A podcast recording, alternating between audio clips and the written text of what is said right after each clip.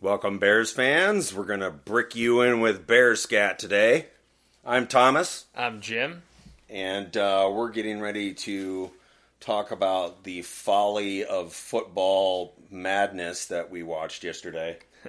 Yep, and before we get into that, just a couple of our standard reminders. You can find us on both the Apple Podcasts app as well as on Spotify. And if you want to interact, you can also follow us on Twitter at bears underscore scat. And you can email us at bearsscat.podcast at gmail.com. And again, that email address is included on the Twitter page. Uh, so, with that, I think it's just fair to start the show by saying the Bears, once again, are a national laughing stock. For it seems like the fourth time this season, they've had just an absolute disastrous performance. This one, not entirely unexpected, but everything was all, was just kind of laid bare for you to see. Just all of the issues with this Bears team were thoroughly exposed by just a much more talented roster and of course the greatest quarterback of all time Tom Brady but it was a really tough watch and you know even though I had absolutely no expectations going into the game I was somehow still disappointed in the way the Bears played so congratulations to them on that Uh, laid bare, pun intended. Uh, yeah, that that was just an absolute debacle. I don't know which was worse, the Browns game uh, or yesterday, but the fact that we had two of them in one year, mere weeks apart, I, I'm really disappointed that we haven't heard about Nagy's firing yet. Yes, Bears fans, I do get it. It's not all his fault. But you know what? He's the one that makes the big bucks. He's the one that wanted to be a head coach. This is his first opportunity, and it's about as much of a disaster as it can be. And the thing is, is that we can't have this product. We, we just can't. Uh, any consumer of anything in the United States would return this and say, I want my freaking money back. well it, it just goes down to who in the building thinks that this is acceptable Right. You've had four losses this year, and they were four absolute embarrassments so far. I mean, people forget how pathetic that opening night was against LA, but that was a complete egg that was laid by the Bears. And then we had the Cleveland game, and then you put up a fight against the Packers, but all anybody's going to remember from there is him dancing around in the end zone, screaming at the fans, and then going on every talk show in the country to poke fun at the Bears, along with Tom Brady, who then this week comes out and just completely outclasses you as everybody expected. But, you know, it'd be one thing if this was the first year of a new regime, but this is year four, and, and you're still getting absolutely boat raced by the best teams in the league. Yeah. It's, it's unacceptable. And at what point does whoever. Unacceptable. Yeah, who, who, at what point does whoever in the McCaskey family is making these decisions just say, this is unacceptable? Nagy, you're gone. Pace, you're gone. And if you're going to do it at the end of the season, get on with it. Yeah. Stop wasting everybody's time with this because as we've talked about on this podcast, the most important thing, in my opinion, this year is developing Justin Fields, and we haven't seen any improvements from him so far. None. Um, so, uh, to follow up what Jim was just saying, uh, I think Nagy needs to go today, uh, but um, Pace needs to go too. And Ted Phillips. I have never been big on looking at Ted Phillips as part of this issue because it was always promoted from the McCaskey family that he was the money man. He he didn't have any direct hand in the football decisions. I'm calling bullshit because this has gone on far too long. Three GMs and five head coaches under him. Uh, as the as you go up to each tier, that is more responsibility. That's more money, and that puts you more in charge. And the GMs are reporting to him, and the head coaches are reporting to the GMs. Came out in the offseason that actually George McCaskey and Ted Phillips met with Matt Nagy regularly. So that's we need to dispel that illusion, and Phillips needs to go out the door with them. Yeah, the, the thing is rotten to the core up at Halas Hall, and I want to get into that a little bit later. A couple things I want to call out first from the game is that you t- you think about the Bucks, and naturally everybody thinks of Brady first, right? And understandably so. But when you look at the rest of that roster, it is a stacked NFL team. Absolutely. And, and so when we're talking about firing, He's not a stupid man. no. When when we're talking about firing Matt Nagy, right? Like I, I don't think any coach in the NFL would have been able to put together a game plan to have the Bears beat the Buccaneers. The talent mismatch is that great. But all around the NFL, you see bad teams showing up and being competitive in games. You saw it yesterday with Detroit, and I'm no big fan of the Detroit Lions, but they went out to LA in a terrible spot for them and stayed competitive.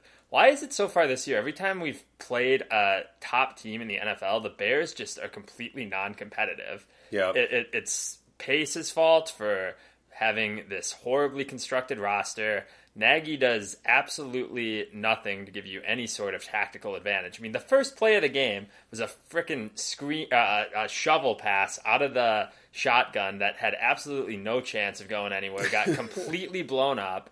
You know, poor Latavius Simmons. Oh man. the, fa- the the the Latavius Simmons, because I'm sure half the people listening to this podcast don't even know who that is, was the starting right tackle in the game yesterday for the Bears. He's a seventh round pick last year, and yet again the Bears had him up on an island against Shaq Barrett, Jason Pierre-Paul, just very very good pass rushers, and they made him look so bad that the Bears benched him in the second quarter. They benched Latavius Simmons, Ha- ha- but how, how is he supposed to be successful there? I get it. It's the NFL. It's next man up. Yeah. But you get to a point where the next man up just isn't any good, and you have to give him some help. Yeah. Put a tight end out there. Yeah, so uh, I do want to comment on part of that. First, I- I do want to send huge kudos out to Tom Brady for throwing his 600 touchdown pass. I don't care whether you're a Brady fan or not. That's some that's some pretty, pretty amazing performance over a really long time. And we know that only a few guys, our own Sweetness was one of them, have shown that kind of endurance, durability, and consistent performance for a really long time. It's a rare feat, folks. Uh, but um, you know, uh, continuing on the the fact that uh, you have this roster that is uh, made up of players that are this uh, this roster yesterday that was made up of players who uh, either don't have the talent to perform at that level or don't have the experience to perform at that level or both. I mean, they're out there and they're getting outclassed like crazy. Feel sorry for Latavius Simmons because the thing is, is that he shouldn't have been out there in the first place.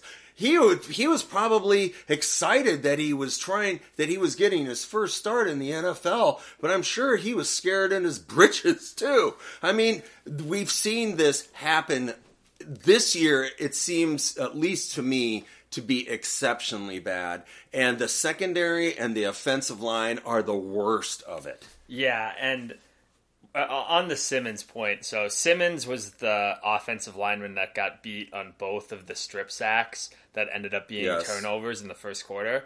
And just for some context, Badly, Beat- badly. beat badly. Well, yeah, and, and in, in for for some context on that, in the NFL, the average time to get rid of a pass is right around two seconds Two for seconds, a quarterback. yeah. And so on the first strip sack, Fields got hit in 1.9 seconds. A guy blew right around Simmons. And on the second sack, it was about two seconds. I think it was 2.03, something in there. So Fields barely even had a chance to even read the field and get the ball out. But it comes back to when you have elite pass rushers lined up over your third string tackle who was drafted as a guard last year in the seventh round. So we're not even talking about the most talented offensive lineman you have on the roster. What do you think is going to happen? Actually, Olin Kreutz uh, yesterday tweeted that he's a he's the fifth guy. Uh, well, yeah. I mean, so if- he's not third string; he's fifth string. Yeah, no, I mean you start you start with Ifedi, and then you have uh, Wilkinson who's out with COVID, which we'll get to that because of course the Bears are in the middle of a COVID outbreak while all this is going on. And then for some reason you elect not to start Alex Bars, who's actually looked okay and Yeah. who came into the game and Uh, that was relief of Simmons. befuddlement. Yeah, so so whatever process got you to that point needs some review, but it's just you're you're putting your players in terrible positions, and we've talked about that time and time again with Matt Nagy. It's Yeah, like this is why I've ridden um, uh, Nagy about uh, Duke Shelley and uh, Marqui Christian and these guys because it's like these guys have no business being on the field. Yeah, and, and that comes back to pace too. But before moving on to that, it's just the Nagy thing seems to be you don't adjust your scheme based on your personnel. And your scheme hasn't even worked in the best case scenario, and all you guys are healthy. And now that you're at the second and third strings at some of these positions, you're still trying to do the same thing. It, it makes no sense. But okay, so it, here, do a continuation on that because really, the place where he seems to have exhibited that prime time is with quarterback and not just with Justin Fields. Yeah, I mean, it's basically been trying to fit this square peg into a round hole his entire time here, and we've never seen it pay off other than the one game four years ago when they actually beat Tampa Bay before they had Tom Brady.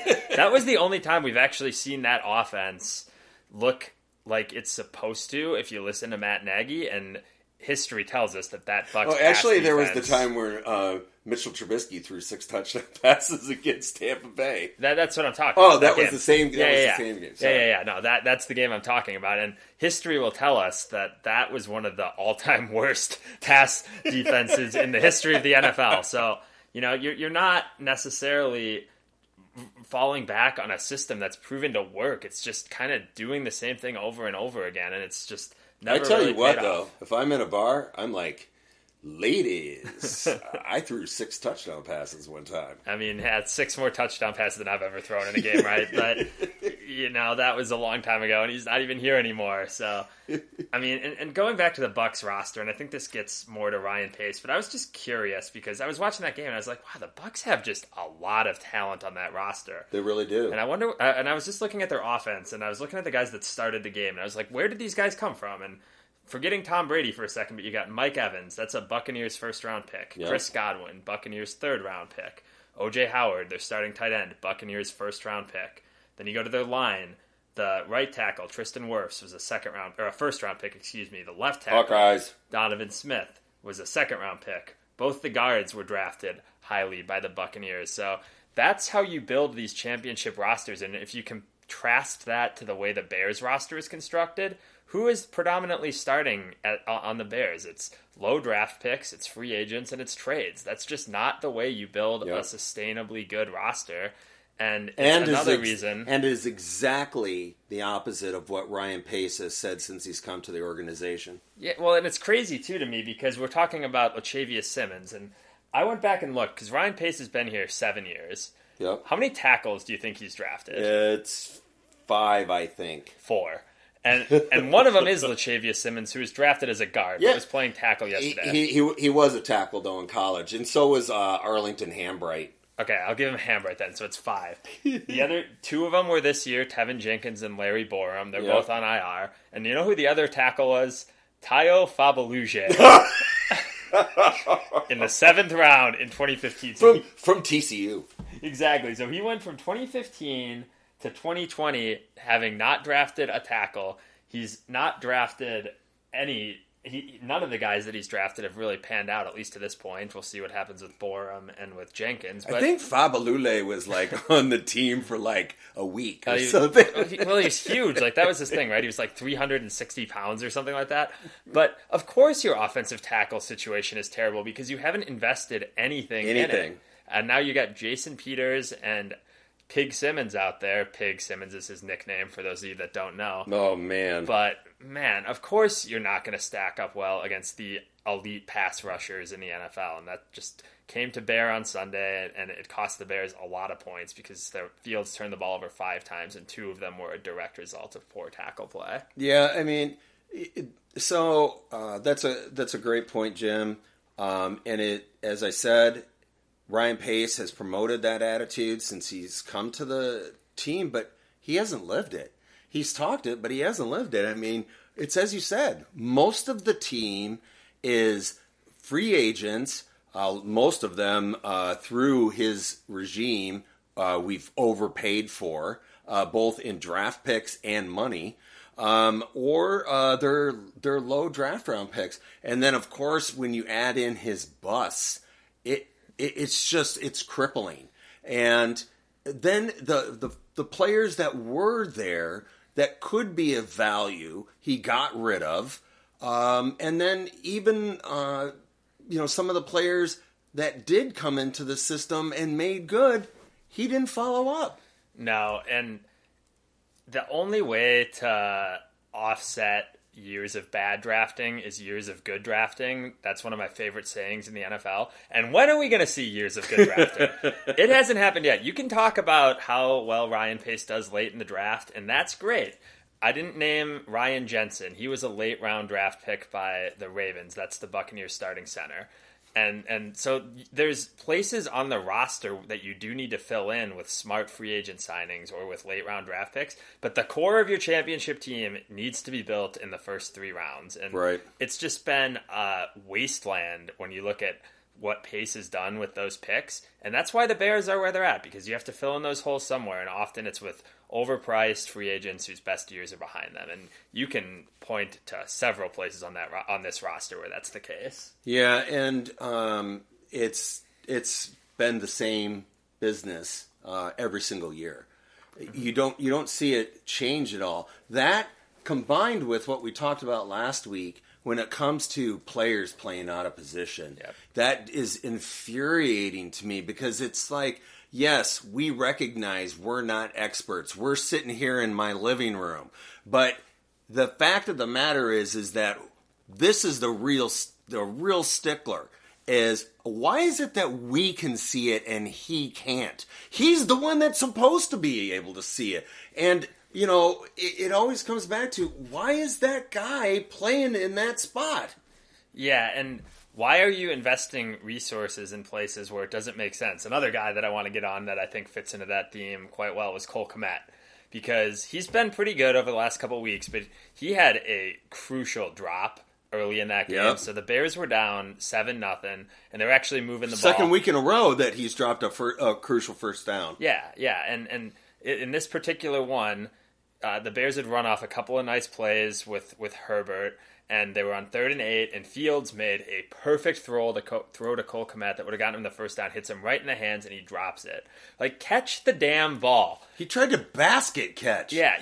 What is that? Why would anybody at that level try to basket catch anything? Well, and, and, and, it's not like you even needed yards after the catch to get that first down. All you needed to do was catch it and fall. Right. And in this type of game where you're playing the Buccaneers, at this point they were only winning seven nothing, and the Bears were kind of driving, so the game wasn't over yet. It was soon to be over in the next ten minutes or so. So, but but you gotta make that play. And Mooney had a drop too that would have gotten them a first down. It's like when you're playing teams like that, your margin of error is so small. You cannot make those kinds of stupid mistakes, especially in Cole Kmet's case when you're the high draft pick at tight end. Catch the damn ball. Come right. on, man. So, uh, agreed on all those points. And um, what I felt when I watched the game yesterday is that, I mean, it's hard to look at the team and not talk about the things that we just rehashed. But um, the the simple fact of the matter is, uh, I heard time and again uh, through the broadcast and on the Twitter sphere after the game that they need to focus on Fields. Everything that the organization does from this point forward needs to be around development of him. Yep. That is the only hope we have right now. And we've had this hope before, and at least in my eyes, we have never once fully built around a quarterback. We didn't do it with Trubisky. We didn't do it with Cutler. And when you look at these players that are around him, especially at wide receiver and at the offensive line, it's always got these fill in guys. I mean, fans out there, who is. I asked the same question last week. Who are receivers? You're not a fan of Damiere Byrd. the Bears have the fastest wide receiver group in the NFL. They have three guys with great speed in Mooney and Byrd and Goodwin, and they have absolutely no ability to take advantage of that. It's because A, their offensive line is not good, so they don't have time to let those guys develop routes. It's terrible. And and B, those guys aren't good route runners. They're I mean, just fast. Yeah, it, the offensive line is just horrid. It, it is. It is. And the reasons for that is because, not to beat the same dead horse, but there's just not been money invested in that position. It's Yeah. Peters, you got just a revolving door at right tackle. You've got Mustipher, who's actually been okay, but he's an undrafted free agent starting at center. And then you've got Whitehair and Daniels, who are both pretty good players, but nothing super special, right? So it's just a position that Pace is just not historically invested in, and you're seeing that come that you're seeing the chickens come home to roost, as they say, right? I mean, Yep. when you don't invest in a position for that long, it's gonna be bad, and Yep. it's it's bad. Yeah, so you know, um, his uh, his output when it has come to uh, the three really crucial spots, that being quarterback, left tackle, and defensive end. Uh, all three of those, the results have mostly been poor. I you can look to Mack. The only thing is, is that, and I do harp on this, is that we paid a king's ransom for him. So he's supposed to be one of the very best players in the NFL. That's what we paid for. Has he been one of the very best players in the NFL? I would not say so. I would say he's definitely been great. Elite, I don't know. Yeah, this year he he's got a lot of sacks, but the last two years in particular, you didn't really get much from him at all in terms of explosive game. And what happened yesterday? And yeah, nowhere to be found yesterday, and that's kind of been a theme with him a little bit. Is when you get into these big games, he doesn't always seem to be noticeable, and that's what you're paying him to be. I mean, anybody can get a bunch of sacks against the Lions and the Vikings and these other bad teams, but Right. when you're playing Tom Brady, you need your pass rushers to show up. And he was in a bad spot too yesterday because Quinn was out and Hicks was out. But man, you're getting paid to be one of the top two or three defensive players in the NFL, and we didn't see it yesterday. I didn't think. Yeah, that potato head in uh, and uh, for the Vikings, Jared Allen. He, he uh, they always hype that guy up so much, but if you go look at his numbers, almost all the majority of his sacks by far are all on turf. Oh, really? I They're didn't even know- domes. I didn't even Yeah. know that. Well, he wasn't any good when he came to the Bears. I can tell you that. Oh man, that was a wow. Yeah, I mean, I, I, the other thing I want to touch on from the game is obviously Fields needs to do a better job of protecting the ball. Five turnovers just cannot happen. It was interesting. Did you hear the explanation for what happened on the first the first interception? Uh, I I didn't pay attention to any of the explanations because to me the explanations were obvious uh, that he had a split second basically in the pocket on every single play. Uh, he was absolutely hammered again yesterday. You uh, please who is ever running this who's ever running the personnel there all the coaches would just stop letting him get hit unabated already i don't care what they have if they have to trip the guy if they literally have to rip his helmet off do it stop letting them run unabated right into him Yeah, no kidding. The second play of the game, Antoine Winfield Jr. comes just flying right off of the left tackle and just nails Fields right in the back. That can't happen. I mean, you know Todd Bowles is one of the most creative defensive coordinators when it comes to blitzing. Have some max protect. I understand why you don't want to do that because you're not going to score a ton of points when you're in max protect. But you know what else you're not going to score a ton of points when the quarterback's laying on the ground a second and a half after getting the ball. Yeah, I- mean, at this rate, he's going to get hurt. It's just a matter of numbers, right? But I'm just, I'm just so overseeing that. It, it I don't know who needs to figure that out. Um, but somebody needs to, you know, needs to step forward and say, okay, enough is enough. We need to load up this side because we can't have our quarterback getting hit that way anymore.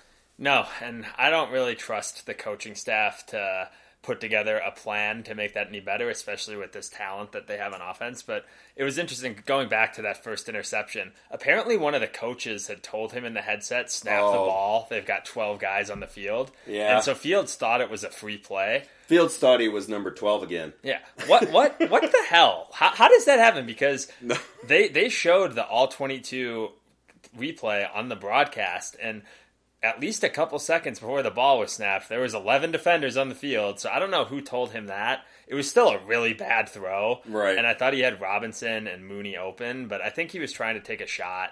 And then the two strip fumbles. I forgot about that. Yeah, the two strip fumbles we talked about already. He had absolutely no time. And then the fourth turnover was the pick that Mooney dropped. So right, you and know. you know, in, in, this, you know, uh, fans, I'm certainly not excusing Fields' play uh, he's got to clean up the turnovers. But the thing, all I'm saying is, is that um, that's getting to the uh, that's getting to the cart and not paying attention to the horse. Yeah, we've got to give him some time. And as you were just saying, if we got to be in max protect every single down, fine, so be it. Um, you know, start designing, uh, start giving him plays, Nagy, that fit getting rid of the ball fast. I don't know how many times yesterday I was screaming at the TV, get rid of the ball, get rid of the ball, get rid of the ball. It's ridiculous. Don't have him holding on to the ball when you know that your offensive line is a sieve. I mean, come on, use some brains. And it's not getting any better. We got three elite pass rushers coming to town over the next three weeks. You got Bosa, you've got T.J. Watt, and then you've got the Ravens, who are just a good defense. It literally should be designed. You get the ball, you throw the ball. You get the ball, you hand off the ball. I mean, it should be that fast because that's the only way we're going to be able to operate with the offensive line in the shambles it is in. Exactly. I mean, you've got to make it work. And if making it work is scoring fewer points but not letting the quarterback get killed, that's what you got to do because you're not scoring points anyway with this. Do you know the Bears are averaging 14 and a half points a game in the NFL? Yeah. In 20 just... in 2021, 14 and a half points a game.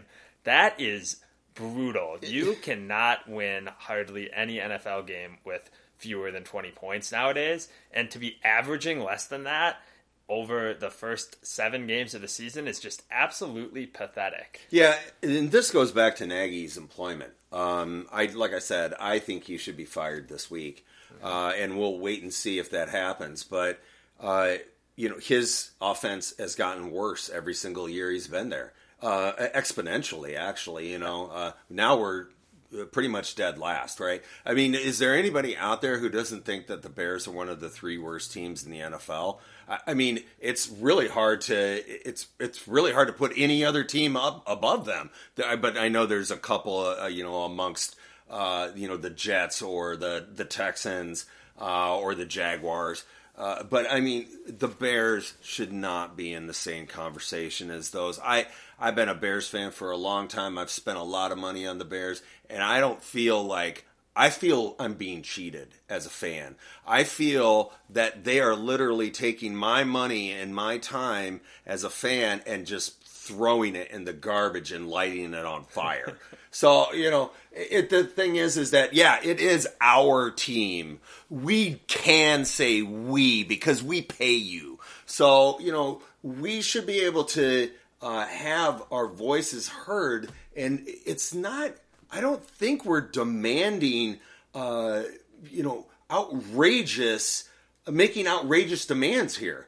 Uh, protecting the quarterback? Uh, how's that? You know, um, putting together a semi functional offensive line? Yes, I get it about the whole COVID thing, right? And, and you know, I don't, I'm not going to go into that. But all I'm saying is, is that even if you've even if you do have to fill in some guys like Latavius Simmons, right? Then give that guy help on that side and leave it over there. Yeah, I mean, the Bears are not the only NFL team that's ever had to go into the third or fourth string of their roster. The good teams figure out a way to make it work. It's not putting a seventh round pick that you know probably isn't very good out on an island against Jason Pierre-Paul. I mean, that guy's got almost hundred sacks in his career. he he is a very very good pass rusher that has been doing it for a very long time. Why are you leaving him one on one with Latavius Simmons with absolutely no help? It's just who is drawing up that play and thinking, "Yep, I think this is going to work." It's just baffling to me how how we can sit here and recognize how big of a mismatch that is, and yet you saw it twice at least in that game on Sunday, and twice it led to turnovers for Tampa Bay. I mean, you're just not putting your guys in a position to succeed. And I think like you know, obviously this was a terrible game. I don't really want to talk about Bears 49ers that much. I, I, I think like how, how, how, do you think we fix this? How, how, where, obviously, we both want Nagy and Pace gone yesterday. So, but it's it's I, not going to happen. So, like, where do we go from here? So, I, I was thinking about this um, last uh, last night and today, and I like I said, number one, uh, fire Matt Nagy. Yes, he. It's time. Uh, number two, fire fire Ryan Pace uh, fire Ted Phillips. I think they have to deconstruct the team completely. And then um, when you bring in new personnel, that way you tell them, hey, this is your team now. You you keep what you want, you get rid of what you want, and uh, we'll back you. Just like they did with Pace, right? They basically gave him the run of the ship the entire time he's been there. He can't look to anybody else. The only reason I'm bringing up Phillips is because uh, there's just been so much losing underneath that guy, and at some point he's he is involved, right? So, and then you have McCaskey. I don't know what would happen with that. You know, George McCaskey is like I said, he's the third McCaskey to be running the team. I don't know what you do there. There, I mean, it's. I really don't believe that the McCaskeys are going to sell the team at any at any point. No, I don't think so. And in the near future, I, I don't think so. And so, I, I, I think in terms of realistic next steps, what I what I want to see over the next couple weeks is the trade deadline is November second.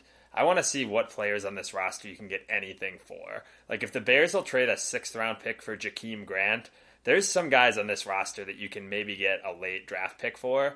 Allen Robinson comes to mind, maybe Akiem Hicks you never know, but can you start getting fifth, sixth, seventh round picks for next year? Because you got to start rebuilding this roster. And I know that late round picks are nothing to get excited about, but with the with as bad and as devoid of talent, I don't know. With Ryan Pace, that's pretty much where all his production comes from. Yeah, yeah. It's like with with with as barren as this roster is in certain places, like you've got to start getting functional guys in here, even if they're not going to be superstars, and starting to rebuild this team. Yeah, and you know, uh, like you said, realistically, uh, what can we see? You know, right now, um, there's it's it's hard to look past how bleak it is right now because I don't remember it being this bleak for for a long time. Um, but uh, you yeah you try and get the most out of the guys that you can. Um, you I, I don't know what what do you do with the offensive line? Uh, bars bars actually why why was it that bars would didn't start that game? I just didn't I, I didn't understand that because I mean. I've read multiple times that he can play any spot on the line, which it's like, why isn't that guy then just on the on the line period all the time. Why doesn't he have a starting spot, you know?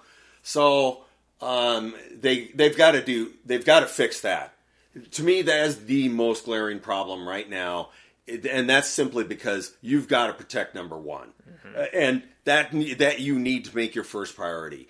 Whatever you got to do, you got to fix it so that that kid doesn't get clobbered like that anymore. Yeah, I, I agree with that. I would like to see the Bears in, invest heavily in offensive line. I mean, just to your comment about when the last time it was this bleak, I actually think the roster is in a worse position right now than it was uh, when Ryan Pace took over. Absolutely, and that's saying a lot. That is. If you think about how bad the Bears were uh, during the Trestman Emery era, but at least then you weren't in salary cap hell. I mean, the Bears' salary cap next year is already It's shot. a nightmare. I mean, you've got so much dead money sitting there right now, and you don't have a first round pick next year either, right? So it's not a situation that's going to be easy to climb out of. But that's why I think you got to start trying and start, you know, taking these guys off of the roster that you're not going to get anything from and seeing what you can get. I mean, maybe someone will give you a seventh round pick for like Andy Dalton, right? Yeah, Like, I mean, and well, you know, you make a really good uh, point too um, about you know trying to make some trades before the deadline because the problem is is that most of the guys that we got have no value, right. uh, and um, the guys that we do got that uh, do have some value all have cap numbers that are just ugly, Yep. that nobody wants, right? Uh, Dalton is maybe the only guy uh, that we could uh, get rid of because his numbers aren't huge. Um, and uh, what what quarterback went down this week? Was it Wilson? Yeah, Wilson. So I mean, maybe the Jets, right? Like the you Seahawks you or could something see. like that. Um, uh, the the Panthers aren't they in a they they went to I don't know who the guy is. some they went to some guy uh, after uh, another shitstorm from uh, from Sam Darnold. Uh, Sam Darnold, uh, all rem- reminding us that uh, yeah, he's just as awful as we thought that he was. Um, but uh, yeah, they went to I don't know some guy, and um, and so they they're they're probably in need of a, a quarterback as well. But it, it's a great idea uh, and concept to you know try and get uh, something out of nothing. But the problem is is that that number one that's not Pace's history, No. uh, and number two we got slim pickings. Well, and the the biggest problem with it all is that unless you're going to fire Ryan Pace, he's not going to do that because I don't think he would survive another rebuild with this team, which is what you need to do. You need to rebuild this roster and actually start compiling some talent in the most important positions. But with Pace, he's been here seven years and has very little to show for it. And I don't really know if he'll be allowed to stick around. So you're in this terrible spot where the long term interests of the Bears aren't aligned with the general manager and with the head coach.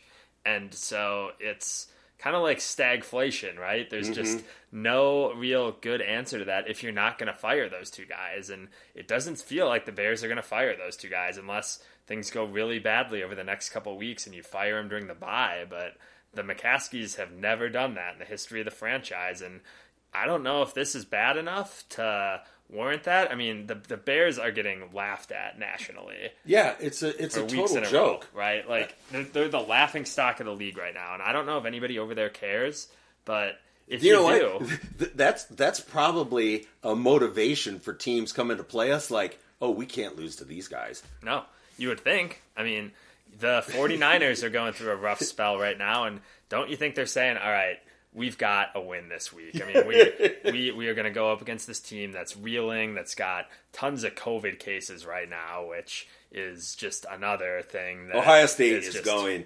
Okay, we got these guys this week. We we got to beat them. Yeah, exactly. I mean, and and I mean, you talk about the COVID outbreak. I mean, Nagy tested positive today, so Really? yeah. Oh, oh you I hadn't see that? seen that. Yeah, no, yeah. Matt Nagy has COVID, so what that's an good. idiot. But yeah, so like you wonder how, who he was in close contact with, and there's already four players on the COVID list, not including Damien Williams, who just got off of it. How many more are we going to see? So it's it's bad over there right now, and there's there's a lot of things working against the Bears, and like another one of them is the schedule that we've talked about, right? I mean, Yeah. we could be losing it. We could be looking at three, four more losses before I think the Bears play Detroit on Thanksgiving. That's probably the next game you're going to win, and so it's uh, And it's there's a no guarantees situation. there either. No, no, you could lose uh, at, in Detroit on Thanksgiving. I mean, there is nobody that this team can't lose to. Yeah, I mean, now. as far as as far as uh, you know, getting guys traded before the deadline, there's just really not a lot to choose from. I mean, I, I think you're right. Maybe they could trade Dalton. Foles, nobody wants Foles because of his because of the the dead money around him. So I don't I don't know who you who you look at. Um, the other thing, though, uh, I did want to talk about is they you know it, it has seemed like on the surface that Sean Desai taking over the defense was a good move. But at, when you watch this team, there is a lot of undisciplined play. Bilal Nichols gets ejected yesterday. This is after the week last week, uh, the unsportsmanlike. Uh, then two weeks ago, I, I mean, if you look at practically every game, we've had somebody being a total hothead and doing something stupid.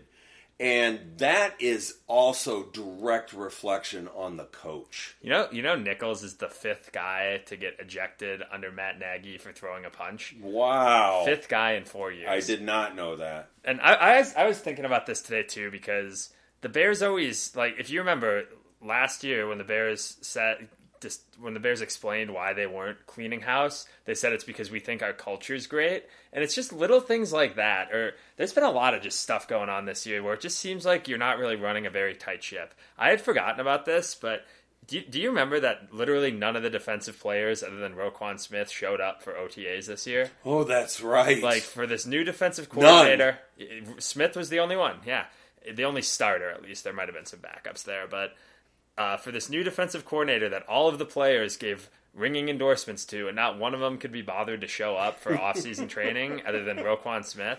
I mean, that's one, and then and it's it's as you said. I mean, there was of course you know backup guys trying to win spots on the team, mm-hmm. but yes, that is too much of a coincidence right there. Yeah. Smith is the only one to show up. Everybody else is like, I'm not wasting my summer on that. Yeah, and you think about some of the other stuff that's been happening this year, whether it's Nichols again getting ejected, and similar to last year with uh, uh, the the guy on the Saints, his name's escaping me, but everybody knows that the guy that Nichols punched is an instigator. Everybody yeah. knows that he's trying to get under your skin. Yep. How do you let that guy goat you into a, a penalty that gets you ejected? I mean, that's just undisciplined. And then we've seen other taunting or unsportsmanlike conduct penalties that are just undisciplined. And you know, you think about some of the other things this year with guys making idiots of themselves on social yeah. media. So, or so uh, in, in, that in that vein, right? So it, it, it's been going on all year. Agreed. Yes. Yeah. So the thing is, is that again, change. Yeah. Right. It's been going on week after week after week. Where is the adjustment? Where is guys they're goading us, okay? And we're falling into their trap every single week. We got to stop this. We, we, I don't care what you have to do. If you have to bite your tongue and so hard it bleeds and then walk over to the sideline, do that. But don't do this because they're watching us. It's like, where's the accountability, right? I mean, exactly. Mario Edwards, maybe you could make an argument that he should have just been cut after after absolutely he, after he took that uh, unsportsmanlike penalty against Rodgers because the week before he had two unsportsmanlike conduct penalties for not keeping his head on the field. And you know the other thing that I actually hadn't heard, but I, I heard today when I was listening to one of the Bears beat writers, and it just really annoyed me. was apparently none of the Bears veteran players have been talking to the media. So with COVID, basically the only player now, because reporters can't go into the locker room, the only player that has to talk to the media is Fields because he's the starting quarterback. Mm. All the other players have to elect to do so. And apparently, after that loss to the Packers, the only players that would talk to the media was Khalil Herbert, Sam Mustipher, and a couple of other guys that are less experienced on the roster. And you just think about that when, you, and it's a small thing, and I don't know how many people really care, but it's stuff like that when you talk about. I don't think it's a small thing. Yeah, it's stuff like that when you talk about accountability and professionalism and when you go through where an, are big money guys? Yeah, when you go through an embarrassing loss, exactly, an embarrassing loss to your rival at home, and the only players that are there to answer for it are guys at the bottom of the roster. Where where are your hard where are your high paid veterans, right? That yeah. can't apparently take ten minutes out of their day to go and explain the team and, and answer the reason why the Packers were able to come in and beat us yet again. I think it just speaks to the, the culture on this team, and the culture just seems to suck, honestly. Yeah. And yeah. and and uh, you know the, along that line, um, I think they need to dis- they, they need to disavow that club dub thing. Get rid of that thing. Yeah. I mean, uh, as far as I know, nobody else does it. Um, it, it was cute uh, in 18 when we when we had a great culture, right? And the team really seemed to uh, play off of each other. But um, you know, since then we've watched the team devolve. Mm-hmm. I, I, don't really know if there's a better word for it than that. And it's gone to a place now where it's practically anarchy on the field. Uh, that's not joking that much, really. I mean, like you said, with Nick, Nichols yesterday, that is unacceptable behavior. Unacceptable. You do not get to do things like that because you need to be out in the field trying to make this team better. Instead, you ended up looking like a total jackass, right? And and you leave a hole in the defense. Yeah, you're you're one of the best players on the line. You're one of the veterans of the group now. Nichols has been here for four years. You just can't have that. Be looking for of, a big money deal pretty soon. Yeah, exactly. You just can't have that kind of mental mistakes. And I don't want to make a big deal about like the Bears players that have been idiots on social media, but it's just another thing where it's like who's running the ship over there? Like, do you hear this kind of bullshit when you're talking about the Patriots or the Rams or the other well coached teams in the NFL? Yeah. No, it's it's it's just it's the bad teams where you hear this kind of nonsense going around, and it just kind of lets you it lets your mind question just what kind of accountability is happening in that building. Like, what? No, kind, it, what, looks like none. It, it feels like it, right? I mean, so that's just okay, another so reason why you of, fire Nagy, right? Yeah, a, a, right in there. A couple of weeks ago, we were talking about this, right, uh, with Nagy. Um, who is sitting Nagy down yeah. and saying, uh, "This isn't working out"?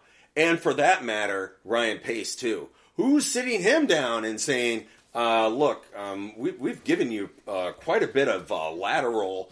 Uh, lateral movement here. We've given you quite a bit of money to work with. We've given you uh, draft picks to use as resources, and we're not really seeing the outcome that we uh, thought that we would. Well, that that kind of gets to my next idea for trying to get out of this just death spiral that the Bears seem to be in.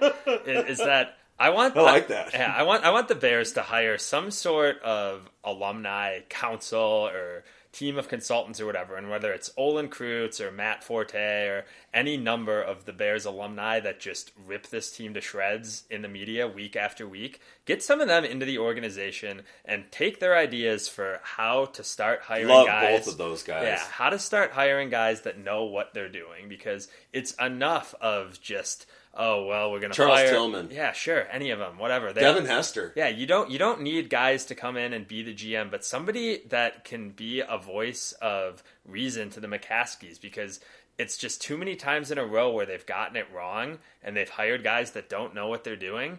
I mean, somebody in that building needs to be sitting down with George McCaskey and explaining to him exactly why this kind of performance is unacceptable, and I just don't get the sense it's happening. I think the McCaskeys are listening to Pace, and I think they're listening to Nagy, and of course they're going to tell them what they want to hear because they want to keep their jobs. Like you need somebody in there to be that impartial football mind because yep. it's not it's not present in the McCaskey organization, and for whatever reason, they just seem to continue to repeat this cycle every few years, and it's just the same results time and time again. And and see, I finally put that role at Ted Phillips' feet. Yeah, but it can't be Phillips though. Like no, I'm just saying that he's he is that in that yeah. role, right? And you know, it goes, you know, it rolls downhill, yeah. right? But he is he has been in that role for I think 21 years. Yeah. Okay, so it's not like this has suddenly come up. You know, you got to look at him and then you got to look at uh, Pace, and then you and you look at Nagy. But I, I, we said it before earlier in the podcast, folks. We recognize it's not all Nagy, but at the same time, you can't let your team take the field as ill prepared as they were yesterday. It, that is when you go out there and get completely uh, embarrassed uh, it, it, at that level somebody has to immediately pay for it. You would think, but the Bears haven't operated that way. And I think when we're talking about Ted Phillips, I think what it boils down to is he can't be the guy that hires the next general manager. Right. Like, you need people and not some, like, consultant that has no connection to the Bears. Oh man, that you're giving, that. yeah, that you're giving a couple hundred thousand dollars to to find the next GM. It needs to be somebody that knows football, that cares about the organization beyond just cashing a check, that is sitting there interviewing whoever the next people running this organization are going to be. It can't be McCaskey, it can't be Phillips. You have to bring in any number of former Bears that I think would do it. They all talk about wanting to do it. They're not Yeah. asking to be the GM, but they want to have input because they are able to recognize all of the glaringly obvious things that have gone on with this franchise that are wrong over the last two decades. And until that happens, I don't really have any confidence that anybody within the McCaskey family or Ted Phillips is going to get the next thing right either. Right, and and they they have to look at it right now because we this is the best chance that we've had mm-hmm. to have a franchise quarterback. I don't think anybody would argue that or challenge that. It, he really is, and they need to get some immediacy here because we're we've got a limited um, amount of time with this, and um, you know we've got to take advantage while we still can. They have to do this with some fire under their ass because we've got to build around this kid. No more of this. Uh, yeah, we're we're going to make that a priority. I, I'm tired of the uh, of the wide receivers being uh, you know a shabby thrown together core. I'm tired of the offensive line uh, having guys on it that definitely should not be there. How do you even watch Lachavious Simmons yesterday and and think that that guy was ready to to start a game? I just don't get it. It's like, what are you doing in practice? Yeah, What what made you think that that was the guy to throw out there with no help? I mean, un unless he was Right. just tearing it up in practice and was just not good yesterday, but I really find that hard to believe.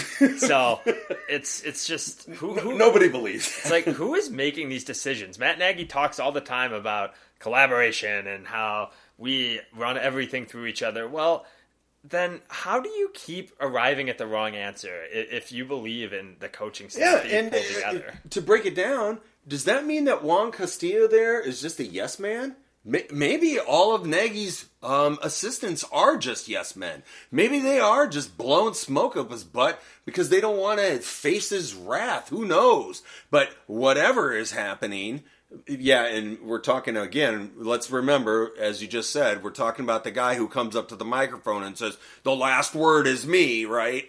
When when everything's running good, but as soon as things fall apart, uh, he's the one that. Hey, where's Nagy at? Shouldn't he be like really addressing this issue right now? if that if that is the case, then he needs to. Um, we, we need to fire the entire staff and just start all over again. I don't know what how, what else to do because the thing is is that his uh, when you have that kind of disorganization that we had yesterday, there, there's got to be some accountability. Well, it's just like it's just like we did this podcast already this year. like, it's we we've already had the oh my gosh. Did we do wheel- it five times? Yeah, actually, it's like we've already had the oh my god, the wheels have fallen completely off and we're a complete disaster and everything's terrible. Like we've done it twice already, Yeah. I think, before this Bucs game. like at some point, it's gotta stop. I mean, Right, right. Figure out a way to not be a complete embarrassment on Sunday. And you know, So okay, okay, so you know, going beyond um, just like wins and losses, what what is something that you would like to see against the Niners? Uh, I I I, I want to see some sort of a next step from Justin Fields. I, I feel like we've seen flashes from him, but we still haven't seen him consistently for four quarters move the offense. And maybe it's just not possible to have that kind of sustained success with the talent that's on the offense. But I want to see it not look like a complete disaster. And, you know, for too many times this year already, it's been a disaster on offense. And I want to see him put together some a series of competent looking drives that have a chance to put points on the board. We've seen Uh, we we have seen a few of those. ag- against a defense that's not like Detroit. Right? Yeah, we haven't So- seen that. Yeah, so like that that's what I'm looking for for the rest of the year is show me that you're developing Fields and that he's not getting worse. I mean, I, I don't think Justin Fields has any sort of crisis of confidence. Like I don't either. he, he was up at the podium immediately after the game. He took responsibility and he said, "We're going to keep working and we're going to we're going to fix this." Right? So help him fix it. Help put him in a position to succeed, and let's start seeing Help some. me. Yeah, let's Help you. yeah, I mean, let's start seeing some sort of that development that Matt Nagy used as part of a way to get this job. I mean, I, what I what, what I would just hate to see is the next ten games just be the same sort of horrible offensive performance, and then it's just a lost season. Like, let's get on with it a little bit. Right, right, and uh, I'll echo that. Um, if for me to see uh, just a modicum of success uh, with, against the Niners, we've got to at least see uh, Fields get a chance to actually throw the ball um, where he's not getting pummeled, uh, you know, and uh, whatever whatever changes that they need, adjustments they need to make, uh, Juan Castillo, uh, Nagy, they they've got to make those just so we don't let the kid get killed, and then you know try and work, uh, try and work some. I maybe they need to make the plays just more basic. I, I it may make the playbook uh, a little bit more simple. I don't know. I think we've but, been saying that for two years now. yeah, I right? know, mean- I, know. I, I, now uh, we will call out um, Khalil uh, Herbert. Um, the the kid, uh, you know, came from the came from Pace's golden zone, Yep. uh, and he's really showing it. I, I think there's a legitimate chance that he could take that job Mm-hmm. um, because he's looked pretty damn good. Yeah, and I agree with that. I mean, Damien Williams, by having to sit out for 10 days because he's not vaccinated, might have cost himself a starting job, at least until Montgomery comes back, right? So you hope to see it because I've really liked what I've seen from Herbert. Uh, another thing I want to see in this game is I want Nick Bosa to have fewer than like three sacks, maybe. like he, let, let him get two, but let's try to hold him under three. Can we? Can we? Can we do that? I don't care if you need to triple team the guy and let somebody else on that line beat you, but he's a game wrecker, and so far game wreckers have had very nice days against the Bears this year. So Yeah, and you know whatever they need to do to uh, also uh, increase the amount of targets that Fields is getting in front of him, um, and that's not just throwing the ball to the to the running backs, right? Uh, still, we we have yet to see very many deep balls. Um, we've got a kid who's known for being able to do that exact ability with great accuracy, right?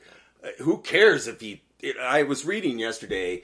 Uh, one of the uh, one, somebody on Twitter Sphere said, "I don't care whether he throws seven interceptions. Let him grip it and rip it some, right?" Sure. I actually follow that. Uh, yeah, let him start throwing the ball and let's make these fast, right? He gets the ball, he rips the ball. Let's just see him get that kind of decision power and start, you know, if he like, you know, you're right.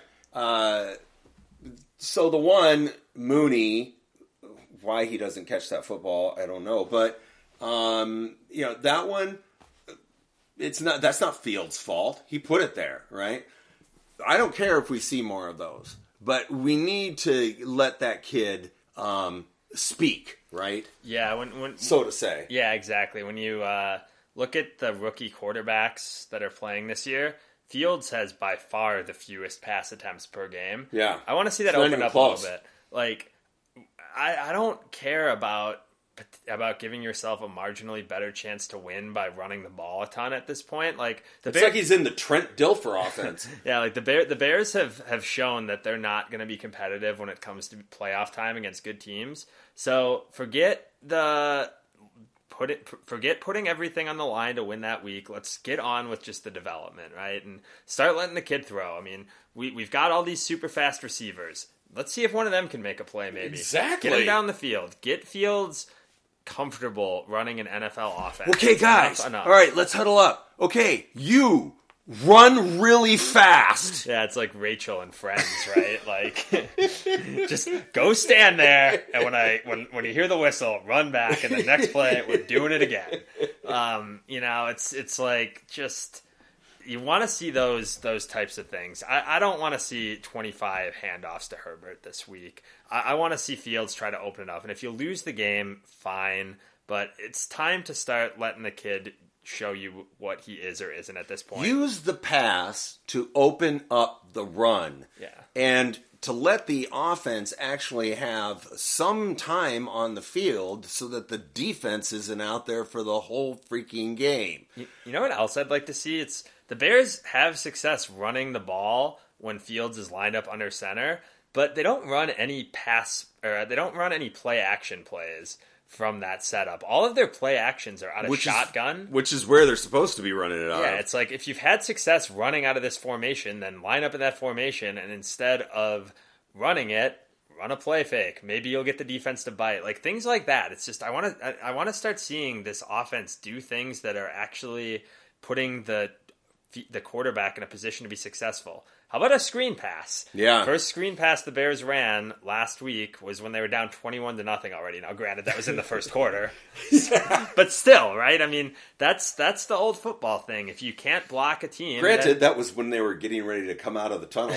yeah, right. It's like when when you know you can't block, you can let those defensive ends come screaming around the edge and flip it over the top of them and try to run a screen. I mean, there's things you can do, right? So let's start actually seeing some of those ideas executed instead of just yeah, what we've seen. We, we've got to do something to get the defenses uh, off the off the line. I mean, it's been consistent the last three weeks. They've got every single player within two feet of the line of scrimmage. You've got to you've got to get them to back off. And right now, every single defensive coordinator out there is licking their chops when they're seeing the Bears because they know that everybody has been uh, daring Fields to air it out, and Nagy or Fields or both have not made that happen. Let's let the kid start throwing the ball and make the make them back off because you know we do have two competent receivers uh, that both can catch the deep ball, right? So let's try and at least make that happen. Yeah, and I mean, this is one I, I honestly haven't thought about the Bears 49ers a ton yet since we're recording on Monday night, but it feels like a game that maybe you can win, especially if you are able to complete some chunk plays because the 49ers secondary is pretty banged up. And you saw it last night on Sunday Night Football. The, the game, the play that sealed the game was just a complete bust in the secondary. It kind of reminded me of Antrel Rolle back there, if you remember that game when he completely just misjudged a throw and just let the guy walk right in for a touchdown. But it feels like a game that maybe you can win, especially if you can make some explosive passing plays. But I, I, I don't know. I, I still think the Bears. I don't know lose, about all that. Yeah, but I, I, I still, I still think the Bears will lose. But I, I want to start seeing more development from Fields. It's been what five games now, and I feel like he's kind of regressed actually, as yeah, opposed to getting better. I, I think so too. I think regressed is a good word for it. I, and um, I, I yesterday, to me, uh, one of the facial expressions I saw was, "I'm tired of getting my ass kicked." Hey, that's that's another thing. There was like a whole extended. Uh, there was a whole ex- extended portion of the broadcast that just showed Fields sitting there on the sidelines. By I himself noticed that. when the game was over, and he's just looking miserable. Like, where the hell is any no, any one of the coaches that you've hired to be in that offensive room, or Andy Dalton, or Nick Foles, or anybody? Like, go talk to the kid. Why, why are you just letting him sit there in misery? It's just, I mean, he's a he's a he's a grown man, so I don't think that we need to feel too sorry for him there. But No, kind of I- a, it was but I kind of know what you mean. Yeah, it's just kind of weird. I think most fans that watch that game know exactly what you mean there. Like I said, I just hope um, Castillo and Nagy do something to just keep, uh, like you said, Bosa is going to be on fire. Yep. Um, and they do have a good front seven, period. Yep. Um, they're coming off a really sore loss, too. So they're going to be looking for some uh, some redemption. And um, I just don't want to see the kid get killed. So hopefully they'll do something to adjust there. And then, yeah, let him start chucking the ball. Because the thing is, is that if he does put together two or three uh, completions in a row and that kind of thing, that makes the defense get real confused real fast and loosen up. And and catch the damn ball. Catch the ball. There, there were a couple of times where it seemed like the Bears were getting a little bit of offensive momentum, and then it got killed by either uh, Kmet or a Mooney drop. I think each of them had two. So enough of that. Make make the damn play. Help your quarterback out, and I think you'll have opportunities against this secondary. I feel like I say that most weeks, but let's start exploiting them a little bit. If Allen Robinson wants to show up, that would be nice. Um, but you know, the other thing too is the 49ers their quarterback situation's not good either. Garoppolo hasn't really been very good, and Trey Lance is going through kind of the same thing that Fields is going through right now, maybe even a little bit worse because he probably wasn't even as NFL ready as Fields was. But I think you've got an opportunity here. I think the Bears will probably still lose. And I think that if the game starts out poorly for the Bears, then that Soldier Field crowd is not going to yeah. be very understanding. Uh, but... no, guys, don't boo Fields, please. Okay, you know it's not it it's it's it's not it's not a good look, and we all know it's not the kid. I mean, he's literally played five games, right? So